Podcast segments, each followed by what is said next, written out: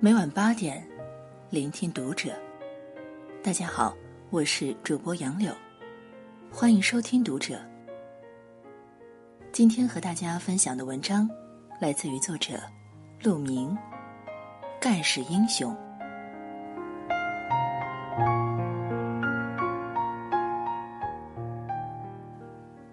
那时候你是语文老师，你跟新来的体育老师打赌，倒立绕两百米操场一周，赌注是一礼拜的红烧肉。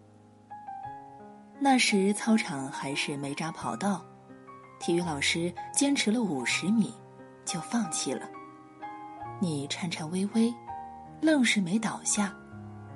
我在一旁给你加油，嗓子都喊哑了，终于。走到了终点，你兴高采烈，高举着被鲜血染红的拳头。那一刻，我知道，我的爸爸是战无不胜的。在你的安排下，我提前一年上了小学。记得那天下午，你骑着二八自行车，带着我到了小学。只见老大一个操场，好多小朋友在玩游戏。咦，邻居家的小哥哥也在。我嘻嘻笑着跑向小哥哥。不一会儿，铃声响了，所有的小朋友争先恐后的奔向教室，只剩下我一个人，站在空荡荡的操场。我四处找你，你却不见了。当时我很想哭。一位年轻的女老师，后来我才知道她是班主任。她走过来，把我领进了一年级二班的教室。放学后你来接我，没想到我跟着小哥哥走偏门，自己跑回家了。你到处找不到我，急得团团转，一路骑车喊着我的名字。天黑了，你失魂落魄的回到家，见我一本正经的在写作业，你举起拳头想揍我。又放下。我妈笑着说：“你们爷俩呀，算是扯平了。”后来你教我骑自行车，刚学会的时候我嘚瑟极了，噔噔噔骑上一个缓坡，然后松开刹车，闭上眼，俯冲，风在耳边呼啸。等我睁开眼睛，已经来不及了，连车带人结结实实的栽倒在灌木丛中。手臂和膝盖磕破了，脸上划出了一道道血印子。你站在我面前，用不容置疑的口气呵斥：“不许哭，爬起来！”我疼得龇牙咧嘴，硬生生的把眼泪咽进肚子。记忆中又添了一笔不近人情的爸爸。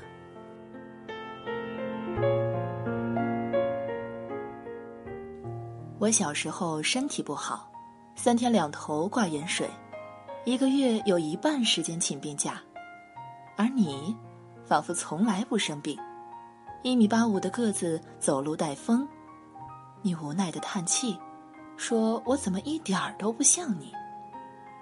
许多次，我挂着点滴望着住院部的天花板发呆，你陪在床边，板着脸，久久沉默。我想，你对我失望了吧？小学五年级，你把我塞进校足球队，教练是你哥们儿，我是替补中的替补，每次跟着跑几圈，做做基本训练，然后就坐在场边捡球。那一天你来看我们的训练赛，教练把我排进首发，我在场上，基本就是个笑柄。控不好球，过不了人，传球偏的离谱，一丁点身体接触就踉跄倒地。我喘着气，假装擦汗，偷偷的瞄你。你站在教练身边，脸色铁青，一言不发。我越是着急，越是失误频频。我哭丧着脸跑去跟教练要求下场，你瞪我一眼，恶狠狠地说。给老子滚回去！我咬着牙，强忍住眼泪。我用尽最后的力气，像疯狗一样奔跑，倒地滑铲、飞身拼抢、连滚带爬，居然还进了一个球。中场哨响，我拖着两条麻木的腿走向场边。我不想搭理你，你却笑嘻嘻的走过来，用手揉了揉我的头。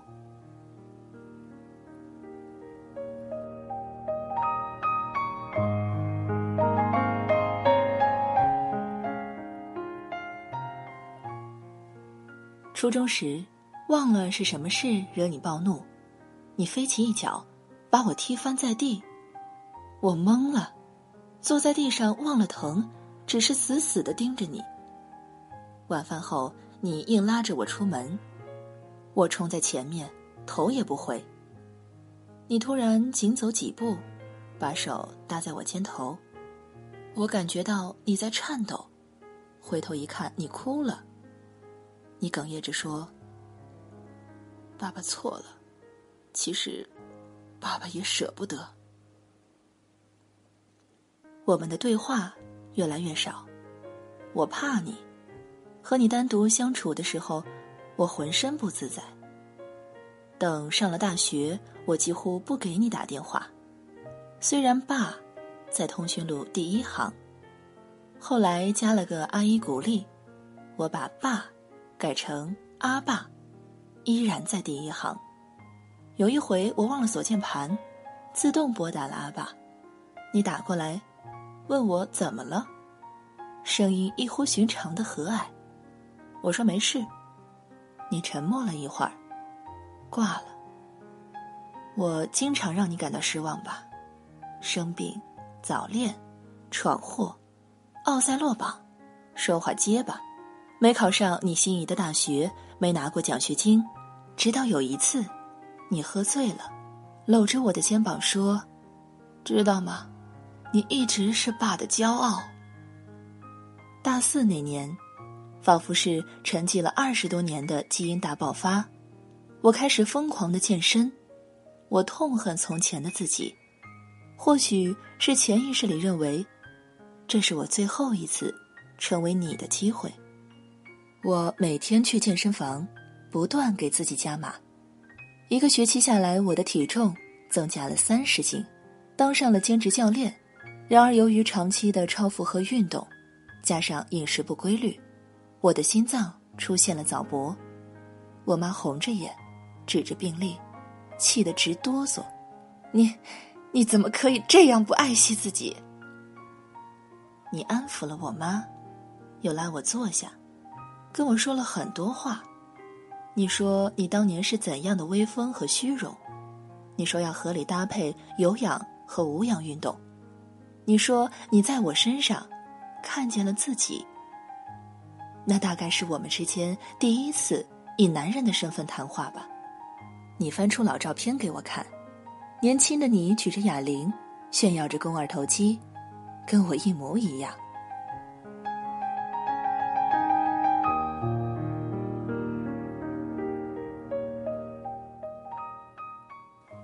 二零一四年秋天，星野诞生，你高兴坏了，整天抱着他，眉眼间全是温柔的爱意。我妈揶揄你说你偏心，当年对我就没这么好。你嘿嘿笑着，不回答。当然，我也不是个有耐心的爸爸，星野经常半夜哭闹，连着几次哄不好，我便气急败坏，揍他的小屁股。有一次。我们推星野出去玩，他差点儿被一辆逆行的助动车擦到，我的血直冲脑门，两眼喷火，一拳把车主打翻在地，然后再次咆哮着扑上去，直到星野妈妈尖叫着阻止了我。那一刻，我想起了你，这世界上只有一个人，为我这般大打出手过。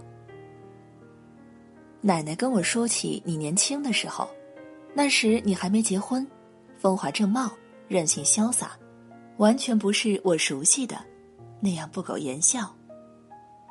有一次，你偷偷骑出爷爷的凤凰，敞开衬衫，在田埂上飞镖，由于太过得意忘形，最后连人带车栽进河里。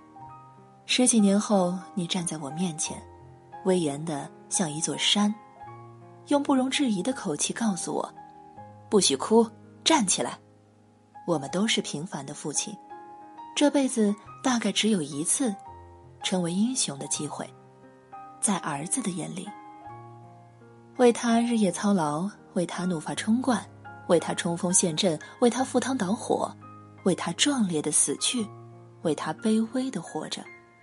他不会懂得这一切，他睁开双眼，看见的是参天大树和如日中天，是盖世英雄，是暴君。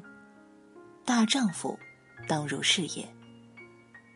有天晚上破天荒的，你拉我陪你喝酒，半斤酒下肚，气氛活络了一些。你老了，两鬓斑白，皱纹横生，一身肌肉隐退，看起来，居然有了几分慈祥。聊起我小时候的事，你说，那次跟体育老师打赌，没扎把你的手掌。磨得血肉模糊，钻心的疼呀！